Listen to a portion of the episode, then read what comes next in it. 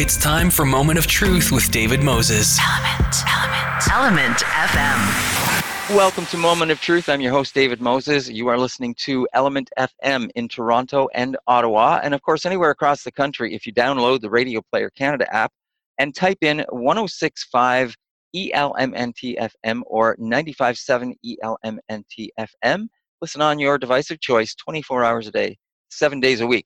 I'd like to welcome our first guest to the show today, Shay Vassar.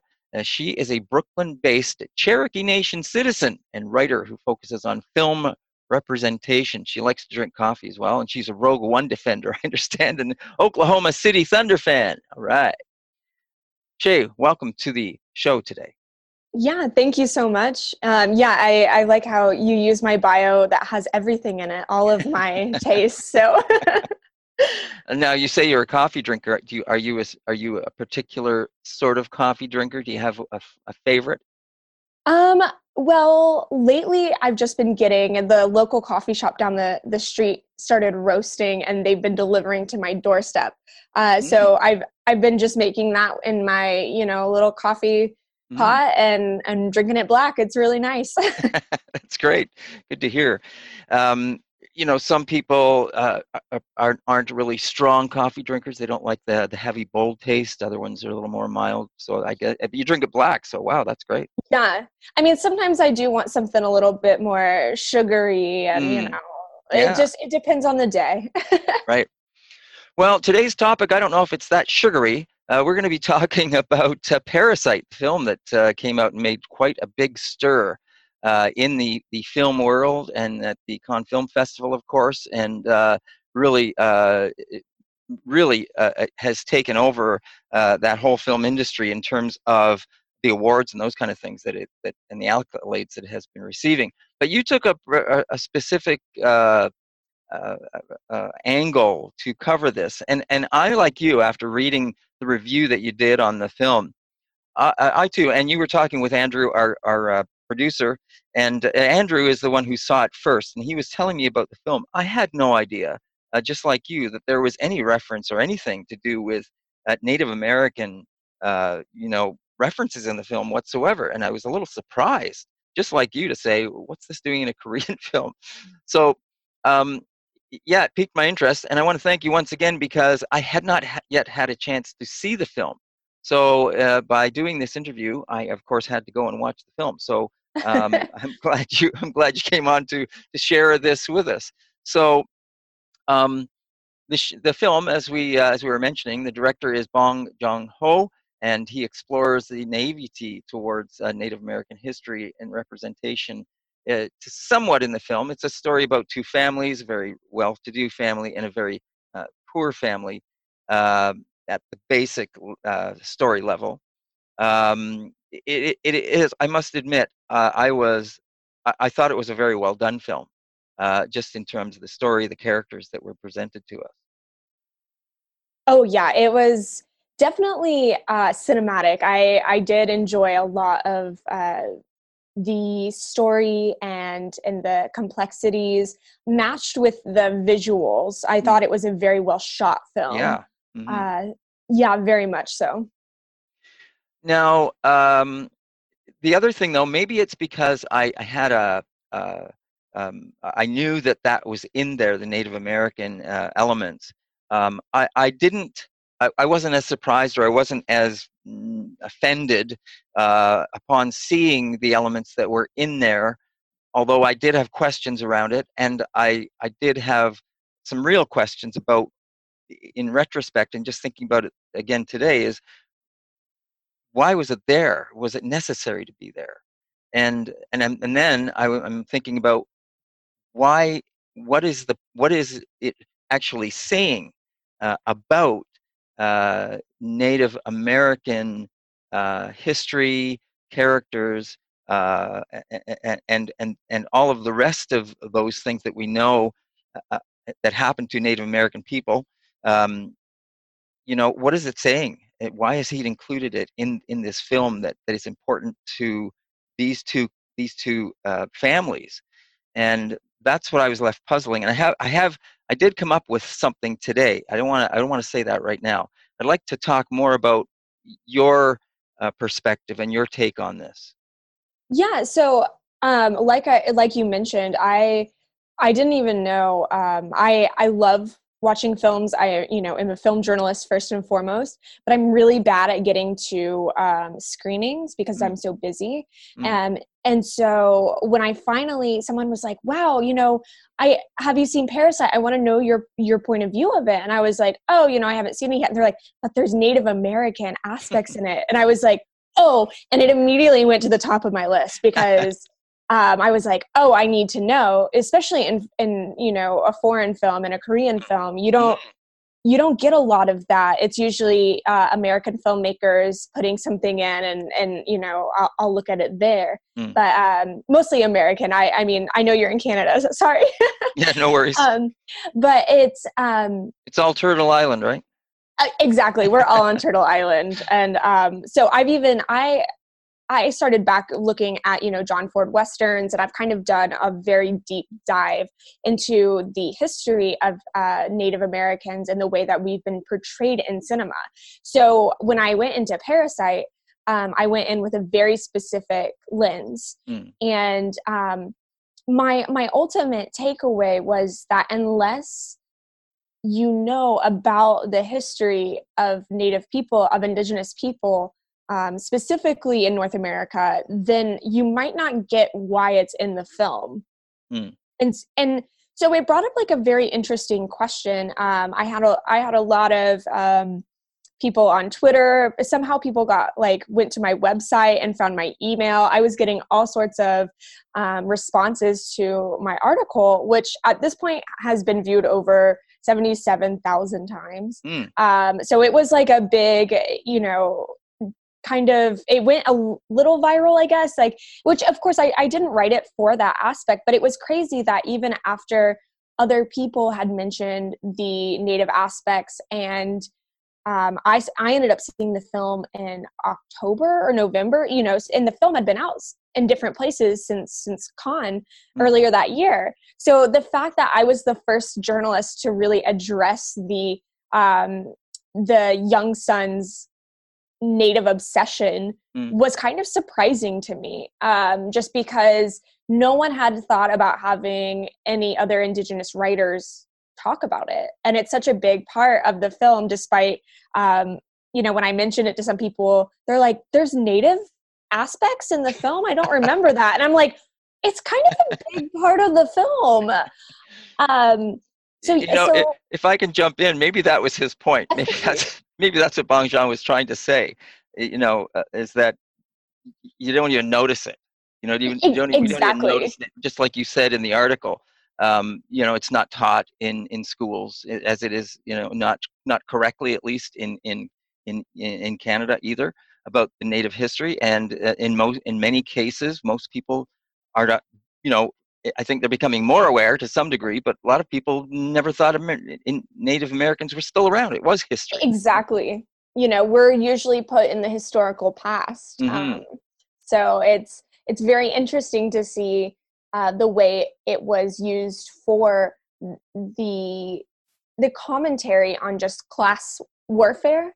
Yeah. Um, because we're always in class warfare so hmm. that mm. is is always an issue um, you know we look at even what's going on now with covid-19 and and we're seeing kind of some of those those areas where um, governments have not upheld their their side of things mm. um, and and it's and it's class warfare which is exactly what parasite is commenting on so it's it mm-hmm. in a way it is as a native person i see the natural connection between native imagery and class warfare. Um, but my biggest critique was that if people um, in the United States and Canada, which is, you know, we're such a big audience for cinema and, and including foreign cinema, if, if we, our general populations of these countries do not understand the basic history of, of people who are indigenous to our lands,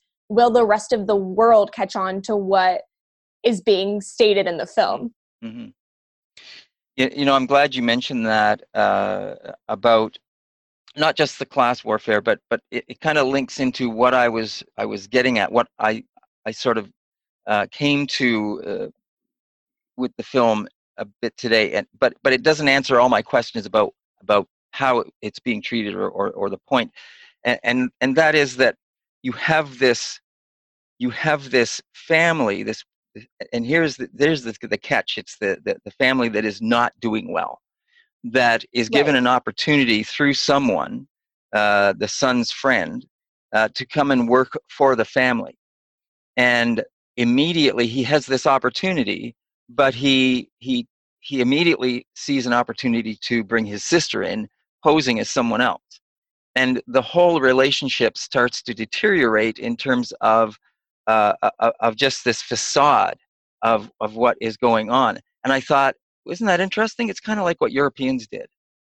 Yeah. They came No, that's right. It's such a good exactly what they did. They came in and yeah, we're gonna yeah, man, you're gonna have it forever. You're you know you're gonna have the war. It's gonna be great. And and that's what this. But but that's what really gets me because because it's the it's the poor family that is as as you you pointed out and as we, as even said in the film they're they're well to do but they're they're naive um, they're gullible. Um, so what is that saying about indigenous people? You know were were were they were we gullible? Or were we just just um, you know honoring the kind of uh, relationships that we'd had already? You know that's what we knew. Well, and I I think um, you know I don't even know where I read this, or maybe it's just something I've heard multiple times. But even um, with my own history with with the Cherokee, you know, Mm. we we were pushed um, to Oklahoma from our homelands, which are now uh, North Carolina area, and um, a lot of people have wondered why was it then you know in the mid 1800s that that removal happened and the saying has it that there was i mean i, I hate to be like you know whatever i'll put it out there. So um it, the, the saying was that when when the french came they were so outright mean that the cherokee knew not to mess with them. Mm, and then when the the british came later they befriended them because they were sneakily mean. They they Mhm. gave like you said that facade. Yep. um so i i think that you're onto something there because there's different ways um that you can kind of infiltrate a group of people in order to get what you want and it's Mhm. not always about um powering over and and taking what one wants it's sometimes being that like sneaky slimy uh you know i'll pretend to be what you want me to be so that i can end up being uh the bad guy in the end mhm. and and i think parasite is is pointing out something there with the the poorer family you know they are saying like he's basically asking who is the parasite? If we are all if we are all wanting this typical success of a big house and money and um, nice things a driver a maid uh, um, the best tutors for our children and isn't that just playing into capitalism which is a Mhm. direct effect of settler colonialism? Mhm, mhm. and i think that's kind of why it applies so much to um, even north america even though this film was korean. It's it's a south korean film. So yeah yeah you know and, and i'm just going to jump in and say and say this you know in terms of uh, chasing after the you know uh, the, the the things that someone else has what's interesting is that uh, indigenous people as you know um, lived with the land lived a light on the land and weren't trying to uh, I- from from from my understanding uh, do at least one-upmanship in terms of who's got a bigger house you know uh, that Right. kind of thing and uh, and by the way, I just want to jump in and say this. You you mentioned uh, uh, Oklahoma. Uh, my own part of my own heritage is Lenape, so it's you know right Oh, in yeah. the state of Delaware, uh, which are Delaware, as we all know. Um, and um, so yeah, part of my heritage is is that. Uh, although my my community is Six Nations here in in uh, in Canada, um, and my other side is uh, is Welsh. Uh, but uh, you know, it, it's nice to talk with someone south of the border that's fairly close to where my original people come from. yeah yeah and you know um it, it's very interesting because living in Oklahoma, you know, we talk about the failure that our education systems have kind of mm. taught us. Uh, in Oklahoma, I basically thought that the five tribes that got pushed to Oklahoma were the only native tribes ever. Mm. Um, so, you know, m- moving to New York, and now I have.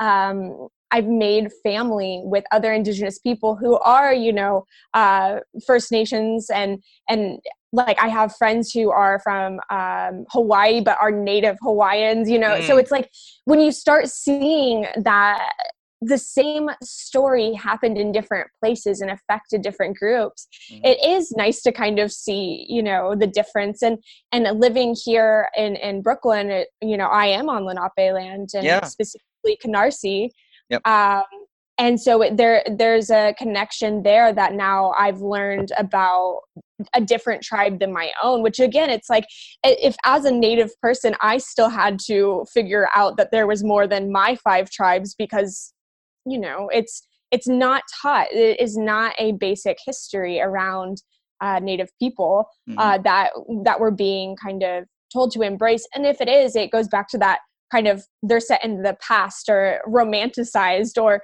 uh, commodified, which is what in the movie, you know, the mom talks about, oh, yeah, we bought it from some American online store. Um, and so it's like, you know, okay, well, we're real people. Um, mm, yeah, right. Yeah, very interesting. Uh, uh all that. I just want to jump in. I'm sure you know that a lot of Lenape, and that's why I mentioned uh, Oklahoma. A lot of Lenape yeah. people also ended up in, in Oklahoma as well. Oh, well, and that was the thing, you know, even in Oklahoma, it's like we like I said the five tribes, the five mm. they call them civilized tribes is what mm. I learned about. But then it's like I started learning about um you know, like you said the the different like Delaware group that got pushed and um oh goodness, I have a um I've talked with a film director who um oh my goodness, I can't think of her tribe right off the top of my head, but no you know, and and i didn't even know that she had a that that was a reservation in my own home state mm-hmm. um, so it's really something that that i have have made it my own personal goal is to learn about other indigenous groups and how they honor uh, the land and their culture in today's society um, just because it's not always easy um, yeah. it's not always easy to connect with with the land when you're in a big city or mm-hmm. you're displaced from your homelands or um, so it's it's always nice to see what different people are up to, whether it's learning their native language while they're far away from their home or family, or mm-hmm. um, but that's what's also so great about technology nowadays is now I can you know talk with you who is like you said like across the border mm-hmm. um, and and so you start learning about the different perspectives in a very first person point of view. It's it's so refreshing. Right. I'm just going to jump in and, and let everyone know you're listening to moment of truth on element fm in toronto and ottawa. And uh, you can also listen on the radio player canada app anywhere across the country. If you download the app type in 1065 elmntfm or 957 elmntfm and listen on your device of choice 24 hours a day seven days a week my guest is Shay Vassar. She is a Brooklyn based Cherokee Nation citizen. She calls herself written uh, writer, focuses on film representation. Uh, now, Shay, I have to ask you about this one a Rogue One defender. Yes. I so I'm a I'm a be- huge Star Wars fan, mm, mm. um, mm. and I think you know, I wrote a really long, it started as my exercise when I was just commuting on the subway back and forth to work. Mm. And um, I just started writing about how much I loved the movie because um, I didn't really connect with The Force Awakens and, and mm. that trilogy that, that just finished. And so I started writing about Rogue One because it was kind of my comfort film, which mm. everyone's mm. like, it's such a sad film. um, so I started writing about why I really loved it, and I and I realized that there's there's such a a different tone to that movie than some of the other um, new Star Wars, and and it kind of reminds me of um, basically if you took the ambition that Princess Leia had in Episode Four, very nerdy talk here, but. Uh, and and you put it in a film and you explained why she had that ambition and so i really like the idea of people who are not necessarily special because the Star Wars universe has talked for so long about the Jedi and the Skywalkers and they're you know born and they're special and they're they're great Mm. whatever Mm. um, but Rogue One really gets into um, just the common people who have hope and Mm-hmm. who want to see good happen at any um, at any expense. And I think that that is really special, and it's really something that um, I like to to try to, to apply to my own life. Is I want to do the right thing for the right reason, and Mm. that's kind of what this group of misfits in Rogue One does. Um, so yeah, that I could talk about Rogue One all day. Don't don't ask me about Star Wars. okay, no worries. Uh, thank you for that, though. It's great, and and thanks for pointing those those comments out. Uh, now, the you know we should get back to the to Parasite for a minute, but I also want to ask you because you you've also done uh, interviews on on other films. You know, Jojo Rabbit, The Irishman, The Body Remembers When the World Broke Open. That's another film that we've we uh, had people in to talk about as well. Um, oh, yeah. yeah. So uh, that's great that you you know you you've done these these other films. You're all you're also a member of the Native American Journalism Association, which is great. Yeah yeah i i try to like i i stated earlier i just try to um you know part of that is learning about all different um indigenous groups and i think the body remembers did a really good job at at piquing um, an interest to even non-native people. I had i had people who when i was like you have to watch this film. It's on netflix you know. It's so beautiful. They're like oh yeah it's just because it, it has native stuff in it. And i'm like no it's not just because of that. Like it, was just a beautifully done film um and so i it it taught me in just its simplicity Mm. um some of the tensions between uh you know different uh canadian groups and Mhm. that's again something i've never been to canada Mm. um it's on my list Well, shame on you. I know, I know. I I eventually will get there. It's been on my list for a while, um, and especially being in New York, I feel like it's Mm. way too close. hmm Um, but it it kind of opened up some of uh, some major questions, and I I've been able to talk to um, some First Nations people about them, and that's really nice. Yeah, well, you should come up and and uh, visit us and visit uh, your indigenous uh, friends and relatives up here. Uh, Yeah. you know, there's lots of uh, great uh, events that happen uh, once things get rolling again, of course. Um, Yes. and we're able to socialize uh, in somewhat normal circumstances. Um, but anyway, I want to get back to Parasite. We're coming, uh, we're we're getting close to the end of our time. But uh, you know, one of the things that I thought uh, you mentioned about the cinematography of, of the film and and uh, how how it was uh, it was well done. Uh, the flood that was in the film. Yes, Yeah. yeah, that was a lot. I I mean, it's just it was incredible to see. I mean, I don't know much about um you know, the South Korean Mm. Layout of, of Mhm. certain urban areas, but I thought it was such again it, it film brings you and transports you into a world that you haven't even visited in real life Mhm. and Yep.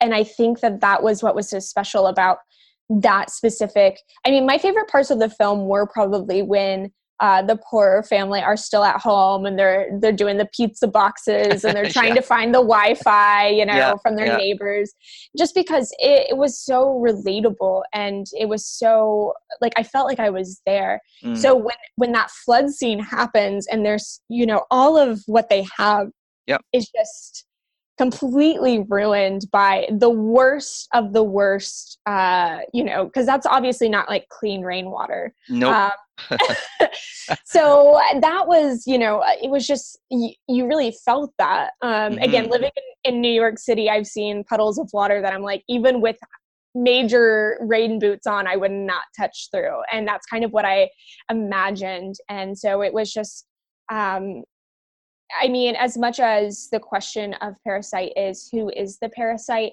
i Mhm. think that there are moments where the the poor family you just you really feel for them um Mhm. and and you kind of you kind of have a compassion to why they do have Yeah. have this want to be the rich family Yep, Absolutely. Absolutely, you do. You get that, and and you know, I, I mentioned off the top that uh, I wasn't necessarily as offended as I thought I would be from some of the use and some of the imagery and, and some of the things they were they were doing, like the war bonnet, the you know the the the, the birthday party scene. Right. But I think that's because of the look on Kim's the, the father's face. You know, not the wealthy family, but the, the poor family. There was a look on his face that somehow spoke to me and said, why why are we doing this why are you dressing me up like this it, was kind of like this is offensive or something i don't know something spoke to me from his face when we first saw him in that scene right no i it's it's very much probably how a lot of our faces feel whenever mm. we get asked the the mm-hmm. question of you know um, how native are you or yeah. like what how much yeah. native blood or right. my, great grandmother was you know fill in the blank and and that's kind of where again if, if you know what is being commented on there you get such like a moment where you're like this shouldn't be a birthday party theme right. like this should not be something that that two grown men are are dressing up as and and making the kid feel like he's the good indian or mm-hmm. you know mm-hmm. this this shouldn't be a thing in 2000 and well at the time 19 mm-hmm. um and and so i think that it it definitely has an interesting connotation and and um you know i I, I, mean, yeah, I'm a little harsh in my article just because I'm making a lot of points. Uh, right. but I, I, have a lot of, of uh, Indigenous friends who are like, I actually didn't like I got all of what you were saying and I mm. didn't really mind the film and mm. and I think that that's fine. I mean, I I, I don't think it's a necessarily problematic film um, due to its use or mm. any of that. I just I love giving context um, because obviously if you give context in a film like Parasite, it would take away from its message. So I like to think of what the points I was making as just like a um, like a like an extra like it would come with your dvd version of it mm. and it would just mm. kind of expand your experience with the film right well hopefully what we are discussing here is something that other people will be discussing and hopefully trigger uh, conversation about uh, you know native american people and the, the troubles and uh, representation or lack thereof in in in history and in North American uh, present uh, situations. Uh, you know, and I really want to thank you for coming on the show today. It's been great speaking with you. We want to thank you for uh, taking the time to do that, Shay. Yes, and thanks again for having me on. I could talk about movies and Indigenous representation all day. So, well, then I guess we're going to have to have you back on. Yeah, just let me know. Right now, I'm free. So, okay, yeah, I hear you. Great. Thank you so much. Okay, talk to you later. Talk to you later. Bye bye. That's Shay Vassar. She's the Brooklyn based Cherokee Nation citizen writer who uh, focuses on film representation. She's a coffee drinker, Rogue One defender, and Oklahoma City uh, Thunder fan. And she's also a member of the Native American Journalism Association. It's been our pleasure to have her on the show. Don't go away because we're going to be right back here on Moment of Truth with more right here on Element FM. Now back to Moment of Truth with David Moses. Element, Element, Element FM. Your host David Moses. You're listening to Element FM in Toronto and Ottawa. And you could also be listening on the Radio Player Canada app if you've downloaded the Radio Player Canada app and type in 1065 ELMNT FM or 95.7 ELMNT FM. You could be listening on your device of choice anywhere across the country, 24 hours a day, seven days a week.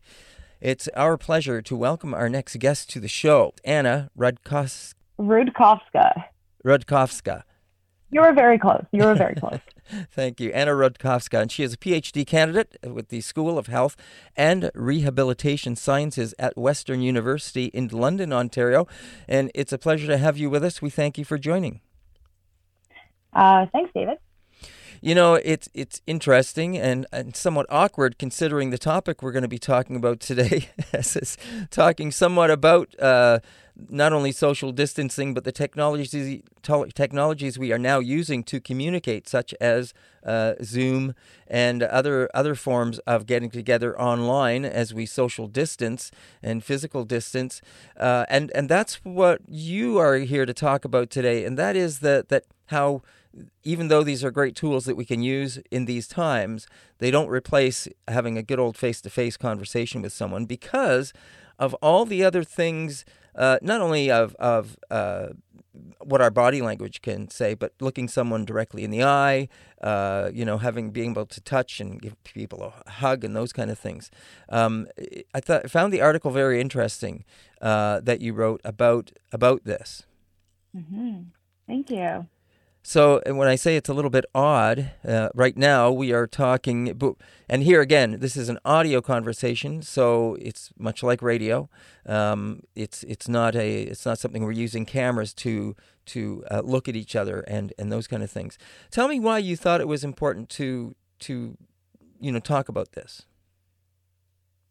I think the majority of people are now using Zoom or FaceTime or Skype or these other forms of digital communication uh, a lot more. They've become a necessity. It's the mm-hmm. way that we continue to do work, it's the way that we socialize. And this is true both for myself and my partner, who is the co author on this article. Mm-hmm. And we found that even after having these social meetings on Zoom, like virtual coffee dates or virtual happy hour, um, we were feeling very drained and almost exhausted. And we thought that was kind of strange because hmm. we were talking to the same people about the same kind of stuff that we usually did, except we were doing it digitally. And somehow that was leaving us uh, feeling really, really tired. So we started to uh, research that a little more, and that's how we came up with the article. Now, when you say you felt drained, is that because some of the things you spoke about in the article is is that because we don't have that face to face, we can't see someone's body language, we can't see, uh, we can't look them directly in the eye, we can't see the nuances of when the conversation they're participating or or, or uh, adding to the to the conversation it, when it will end. So we're we're we're heightening other senses to try and compensate. Exactly. So in a face-to-face conversation, um, for example, you can pick up on a lot of micro expressions. Um, so when you're talking to somebody, they might react to what you're saying if it's resonating with them or if they're bored of what you're saying. Micro expressions are these little changes in their face that don't stay there for too long. They're there for a fraction of a second. But in that fraction, our brain can actually analyze it and sort of tell us, hey, this person's bored of talking to you, or this person is really interested in what you're saying.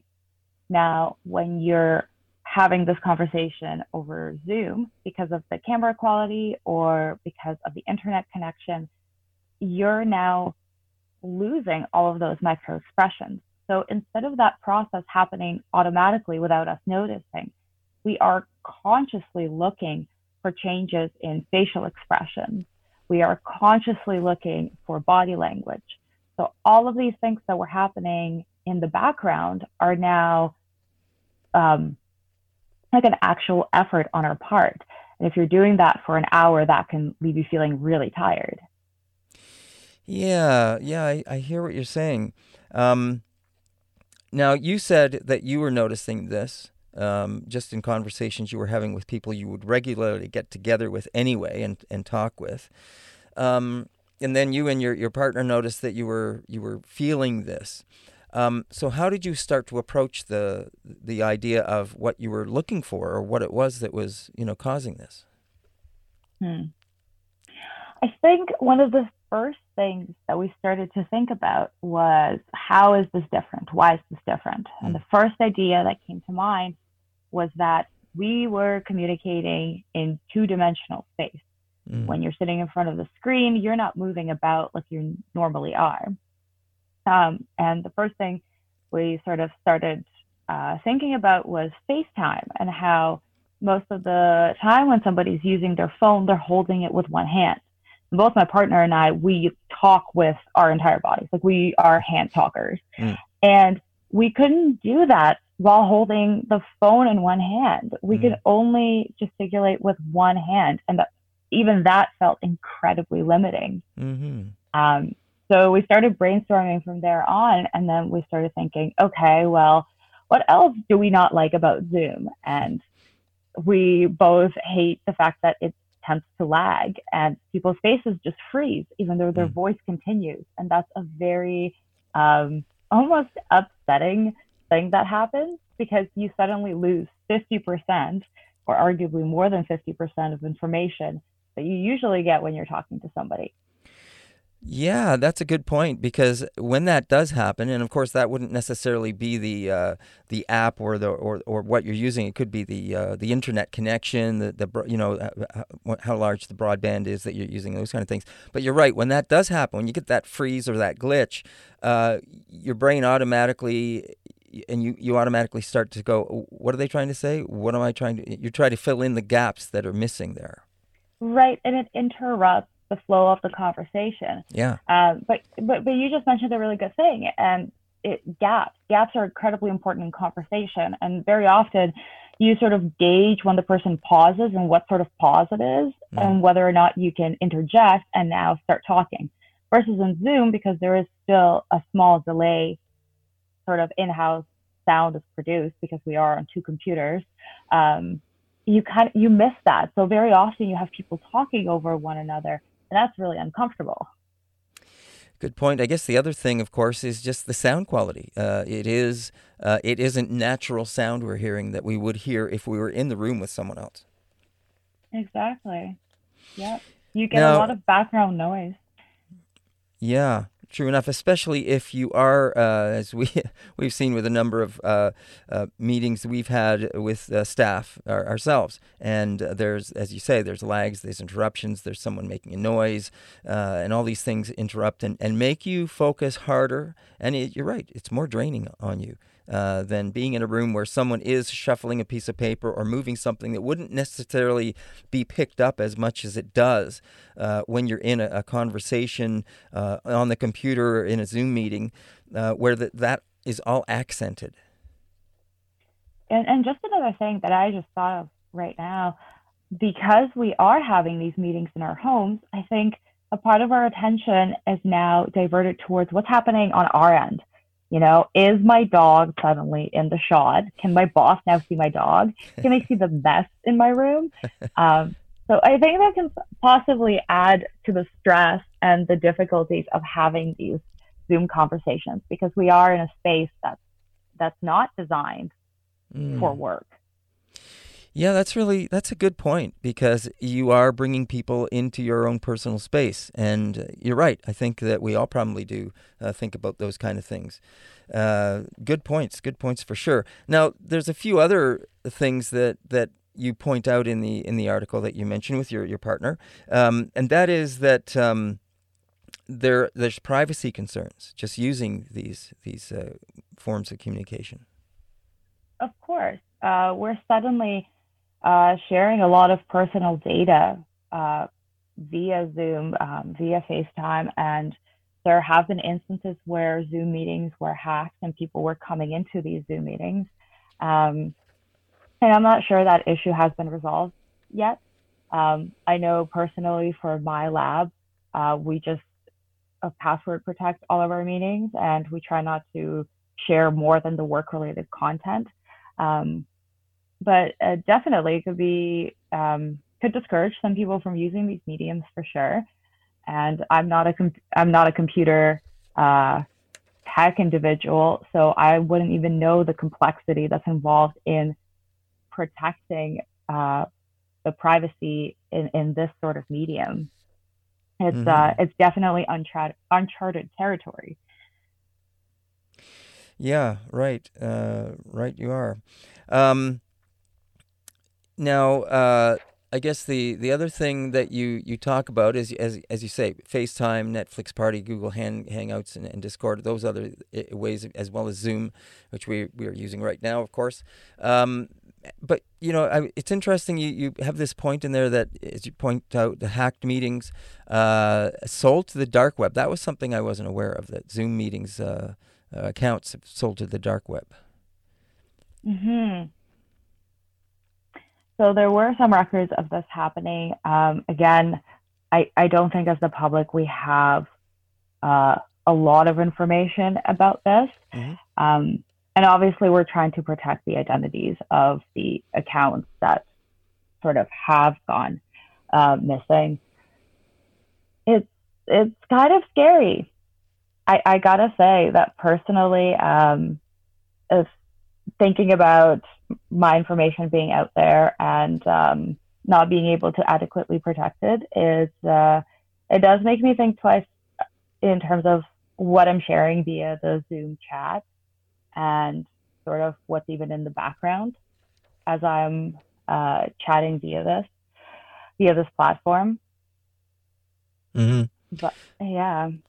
Uh, you know, the other thing that you mentioned earlier was that people like yourself uh, that that use both hands to talk, very engaged and get very uh, animated in conversations. Uh, during something where you're using a, a, FaceTime and you're on your phone, you can't do that because you have to hold the, the phone somewhat still. I know what you're saying about that. It, it's and I think that I didn't really. Um, think too heavily about this before, but I think it's probably one of the reasons why I probably don't like doing those kind of things.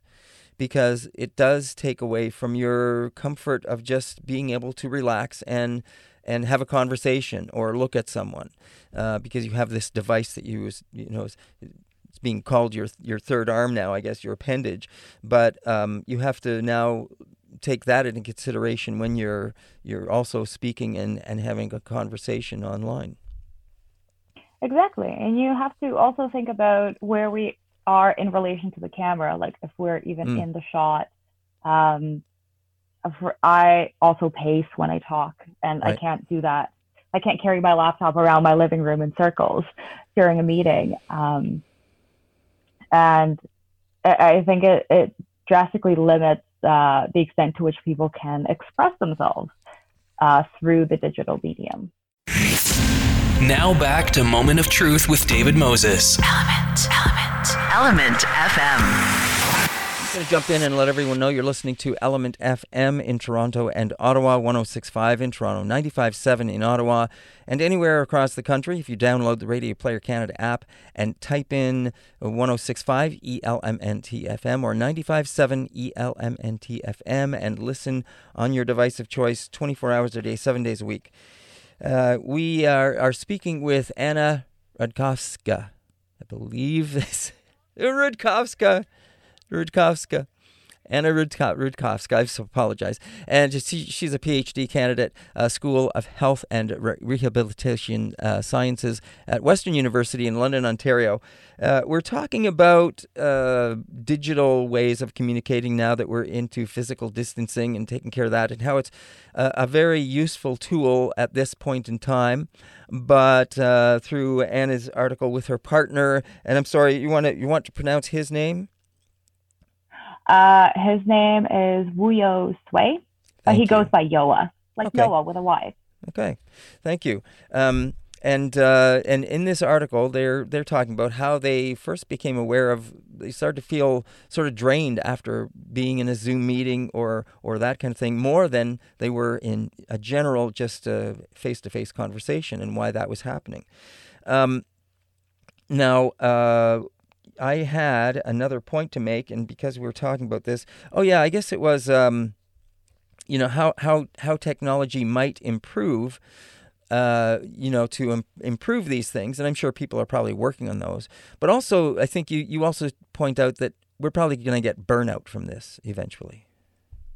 I think we will. Uh, uh, what everyone's thinking right now is once the physical distancing measures are more relaxed. Um, are most of us still going to continue working from home? Are we going to continue socializing digitally? And I, I really don't see that happening. Mm. Um, maybe a few more online meetings uh, will happen, but there's just something about face-to-face conversation that we still can't replace. And I don't know if we will ever get to the point of, you know, like I love Star Trek and Star Wars, so the 3D holographic um, you know, projections. Maybe mm-hmm. one day we'll get there, and that's uh, how we'll socialize and have meetings. But I think right now we just prefer to communicate face to face. There's just so much information that gets conveyed that way. And there's so much more ease in communicating in three dimensional space than sitting in front of a screen that the moment we can, we will go right back to just having these face to face conversations. Now, that's interesting. I'm wondering do you think that I mean, we've had a number of conversations. We've talked a lot about how this is going to affect, uh, meaning COVID 19, and how the situation we find ourselves is, is going to, uh, uh, you know, when it finally is, is allowed to come to an end and we are getting back to some form of normalcy, whatever that might be, because that's the question. What do we want to go back to?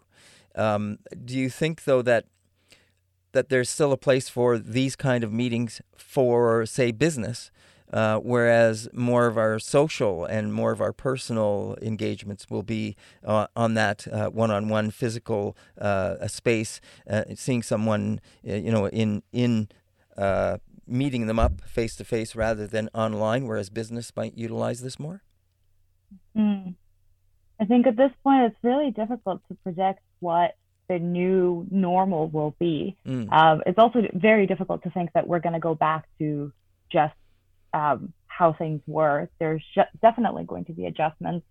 Um, and I do believe that these digital, oh, these digital mediums are are a great tool, especially when you're trying to reach people who are halfway across the world or they simply don't want to spend an hour commuting into the office. Mm-hmm. Um, I think it's possible to utilize them in very meaningful and efficient ways, uh, like you mentioned, especially for business. Um, but I think uh, we're also not expecting to feel relaxed or as engaged during a business meeting as we do uh, during our hangouts with our friends. Mm. Um, so uh, I, I, think there might be that divide where we have more meetings online, um, but we're also meeting our friends in person and we're hanging out in person um, with them. Have you discussed this with other people in your, you know, in your world?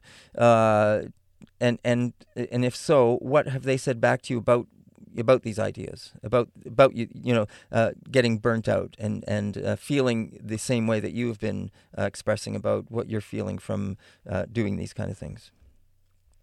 Oh, definitely. Um, and I think there's a very uh, almost clear split in terms mm. of the generations of users. Mm. So somebody like myself who is on the younger side and has spent the majority of their life uh, growing up with some form of video chat or these um, digital platforms, it's a lot easier for us to switch over uh, to them almost full time mm. because there isn't a there isn't a learning curve. So mm. off the bat, it's a lot easier to start using these for meetings versus uh, for uh, other individuals who might be older for whom this is a newly adopted technology, especially if you are um, teaching or if you're facilitating a meeting, there's a much sharper learning curve and it's not very intuitive. And that in itself adds to a lot more frustration and agitation and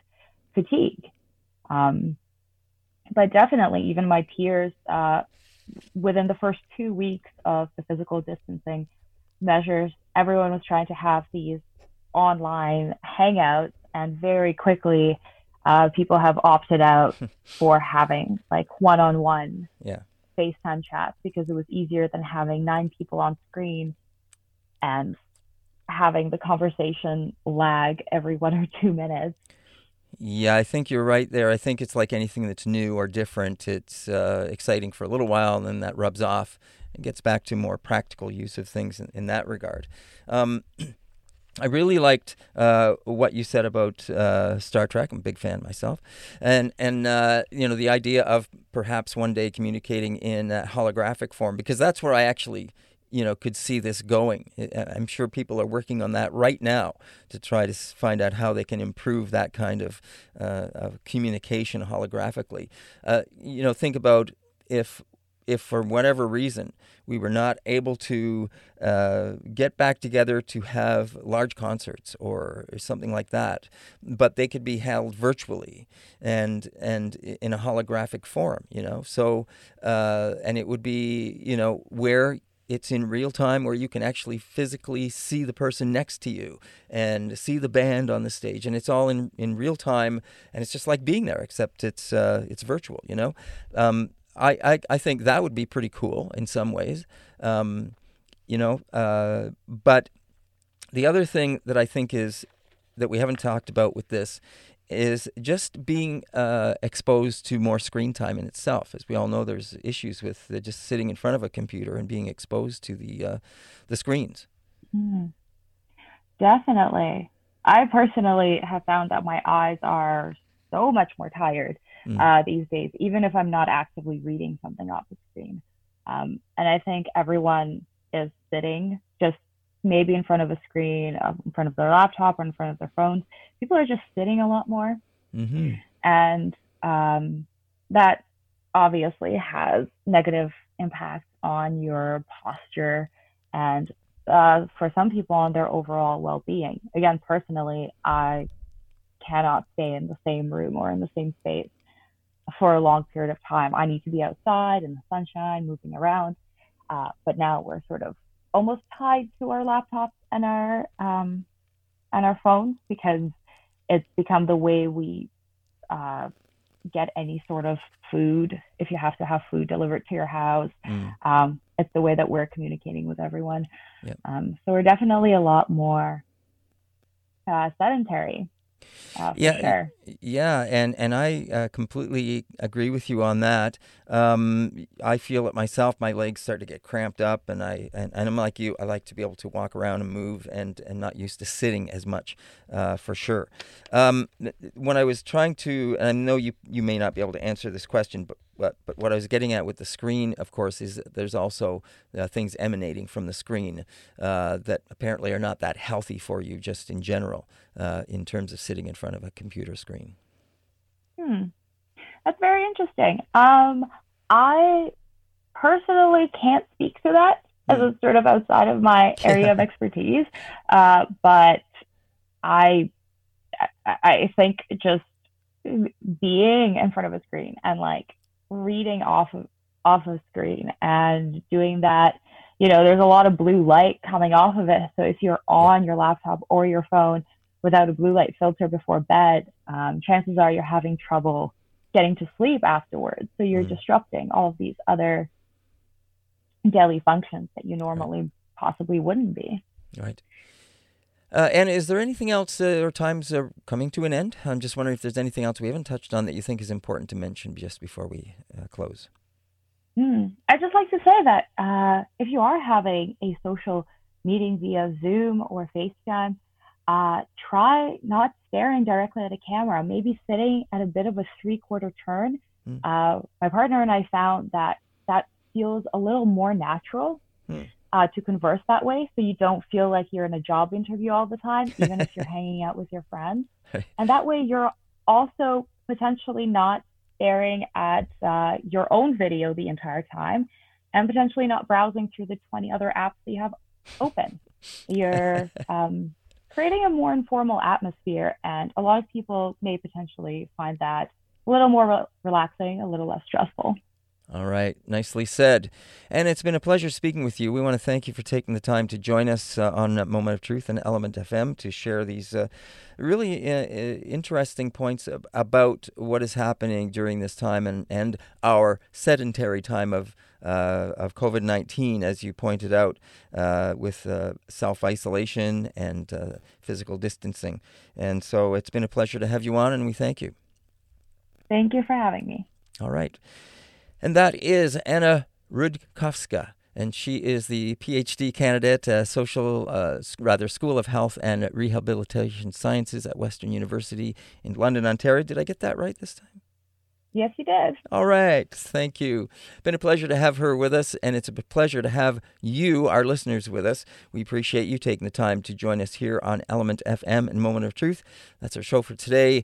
Please catch us tomorrow, and we'll have more exciting stuff for you right here on Element FM. Thanks for listening. This has been Moment of Truth with David Moses. Element, Element, Element FM.